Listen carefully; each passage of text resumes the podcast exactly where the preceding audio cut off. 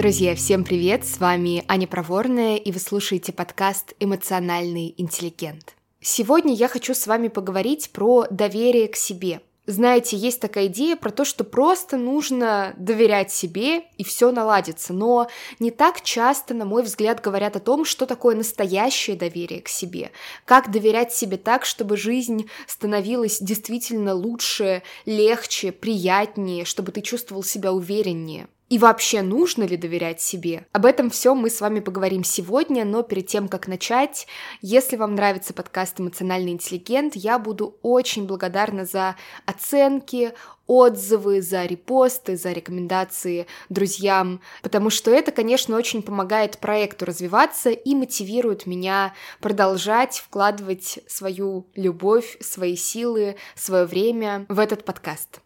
И также напомню вам, что я не так давно начала новый подкаст, он называется «Это было по любви», и теперь в подкасте «Эмоциональный интеллигент» я буду в основном фокусироваться на отношениях с собой, как бороться со страхами, как становиться увереннее и так далее, а в подкасте «Это было по любви» я буду говорить про отношения, про секс, про сексуальность, про все то, что делает интересным, возбуждающим, наполняющим каждый раз в долгих отношениях. Поэтому, если вы этого еще не сделали, тоже подписывайтесь на второй подкаст «Это было по любви». Там будет очень много нового, очень много интересных тем. Жду вас там. А теперь Поехали. Итак, давайте сначала посмотрим, как чаще всего вот эта вся история про доверие к себе воспринимается. Например, произошла какая-то ссора, конфликт э, с партнером, и ты прям чувствуешь, что твой внутренний голос говорит тебе все, беги, уходи, нет смысла оставаться, все, нужно валить, давай, прямо сейчас собираем чемодан. То, что называют доверием в этом случае, это как бы послушать вот этот свой внутренний голос, ну и, собственно, начать паковаться. Че уж тут, раз сердце тебе это говорит, что сердце свое, что ли, не слушать? Или другой пример про неуверенность вообще общении с другими людьми. Ты с кем-то разговариваешь, и тут у тебя появляется ощущение, что «О боже, нет, наверное, со мной что-то не так сейчас». И то, что называют доверием, это как бы послушать этот внутренний голос про то, что с тобой что-то не так, и начать себя судорожно исследовать. А не смешно ли я выгляжу, а не глупость ли я говорю, а не слишком ли громко я говорю, не слишком ли близко я подхожу, а нормально ли я вообще выгляжу, а что про меня думает этот человек. Не буду вас долго томить и сразу скажу, что вот вот это совсем не про доверие к себе. Это скорее можно назвать словом доверчивость или просто какое-то слепое следование своим автоматическим реакциям. Давайте начнем с автоматических реакций. Чаще всего вот этот первый ответ на какую-то внутреннюю или внешнюю ситуацию – это либо какой-то багаж из прошлого, например, как вот в этом случае с желанием тут же завершить отношения, как только какое-то несогласие, какой-то конфликт возникает. Почему это багаж из прошлого? Скорее всего, этот человек вырос в семье, в которой в основном справлялись с любым напряжением за счет дистанции. Дистанция при этом могла выглядеть очень по-разному. Это может быть какое-то физическое дистанцирование, например, пропадать на работе или просто расходиться по разным углам квартиры. Это может быть дистанцирование эмоциональное, когда вы как бы вместе сидите на диване, но при этом ни о чем важном вы не разговариваете.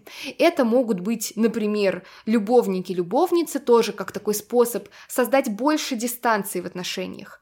Так или иначе, человек, который впоследствии в своей собственной взрослой жизни каждый раз хочет убежать, научился этому способу при появлении напряжения куда-то удаляться. Так вообще чаще всего и бывает. Мы усваиваем какие-то способы справляться с напряжением в отношениях э, в своей родительской семье, и потом мы просто транслируем это в своей взрослой жизни жизни, при этом не всегда отдавая себе отчет в том, что это просто выученная реакция, это просто те установки, процессы, способы с чем-то справляться, которые мне передали. И надо сказать, что дистанцирование — это способ как бы сбавлять напряжение, снижать градус, но при этом причина напряжения, естественно, никуда не девается, то есть это не очень функционально. И если каждый раз убегать из отношений в ту же самую секунду, что появляется напряжение, то, естественно, никаких близких отношений, тем более долгосрочных, не получится, это будет просто невозможно. Вот эта автоматическая реакция это просто багаж.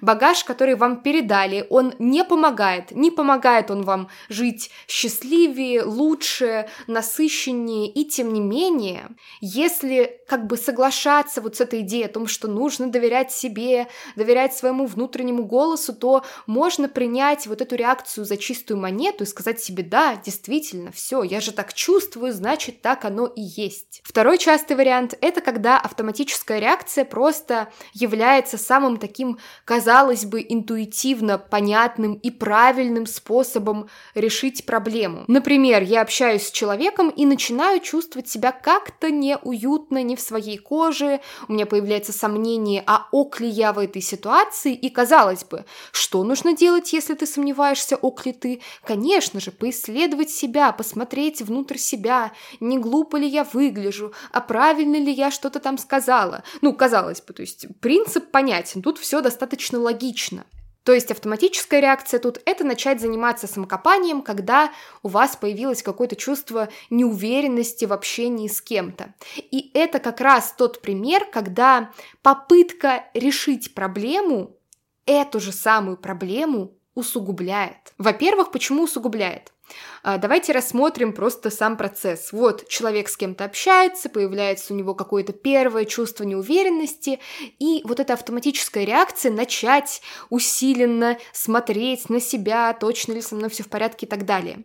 Что происходит дальше? Человек как бы становится, внимание, сейчас будет немножко такая криповая метафора, но она используется в этом подходе, она очень точная. Человек как бы становится такой, знаете, куклой с глазами, которые закатаны вовнутрь. То есть человек полностью замыкается на себе, Второй шаг, он выпадает из общения с человеком, с которым, в общем-то, у него появилась эта неуверенность, потому что он думает про себя, а не про разговор, не про контакт, не про тему, не про другого человека.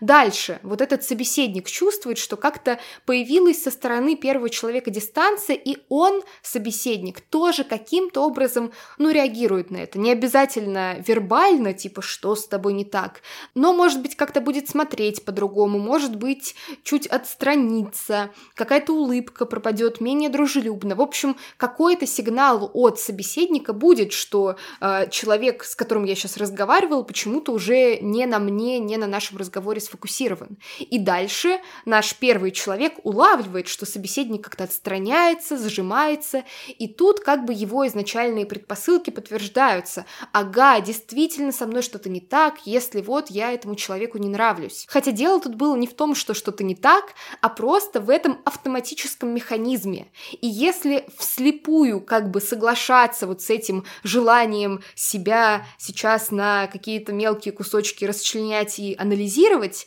то вот проблема усугубляется. Такое слепое следование своим автоматическим реакциям – это недоверие, это доверчивость. Разница между доверием и доверчивостью в том, что доверие – это когда у тебя есть какие-то причины доверять, у тебя есть какой-то опыт, контекст, у тебя есть какая-то рефлексия относительно того, почему я могу доверять, например, какому-то своему желанию или другому человеку, какому-то своему импульсу. Доверчивость – это когда все происходит в стиле «была не была, нужно доверять себе, своему внутреннему голосу, все, мы расстаемся, пока, все, я пошла искать себя». На всякий случай сделаю дисклеймер. Если что, я не думаю, что во что бы то ни стало всегда нужно оставаться в отношениях. Конечно, нет. Иногда нужно расставаться, искать себя, искать партнера, который тебе будет больше подходить. Но просто в этом случае я говорю про пример, в котором э, дистанция — это первая реакция, самая частая на любое малейшее напряжение. Такое бывает. Доверчивость – это такой простой, понятный механизм, хоп-хоп, все сделано. Доверие – это более сложный, комплексный процесс. Если говорить про какое-то определение, то определение, которое мне нравится, это отношение к своему опыту как к ценности, к своим процессам внутренним, как к чему-то важному. Это значит, что человек может, во-первых, находиться в контакте со всем собой, с разными своими частями, голосами, субличностями, чувствами, переживаниями и так далее. Выслушивать все, что есть прямо сейчас в моменте и делать осознанный выбор, что мне сейчас подходит, что мне помогает жить хорошую жизнь, в моем понимании хорошей жизни, что помогает мне быть тем человеком, которым я хочу быть. Доверие — это очень во многом про умение делать осознанный выбор, как я хочу жить, в соответствии с чем я хочу жить, что мне подходит. Я понимаю, что это может звучать как что-то недостижимое, но я вас уверяю, это не про открытие какой-то новой сверхчеловеческой чакры или чего-то такого, это просто навыки обращения со своим внутренним опытом. И я, например, периодически веду группу, которая называется «Бестыжая уверенность». Мы работаем, собственно, со стыдом и с уверенностью, как можно догадаться по названию. И я просто обучаю тому, как можно, например, перестать стыдиться ошибок, перестать их бояться. Это правда возможно. А, не знаю, люди, которые сгорали от стыда каждый раз, когда что-то не идеально получается, потом э, писали мне неоднократно, как им теперь легко, как они выбирают быть просто людьми, бережно к себе относиться и не чувствуют стыда. Это правда правда реально. И, конечно, ответ на вопрос, нужно ли доверять себе, будет однозначным. Да, нужно. Нужно доверять себе, нужно учиться этому. Опять доверие — это не какое-то состояние, это не одно решение, это комплекс навыков обращения с собой.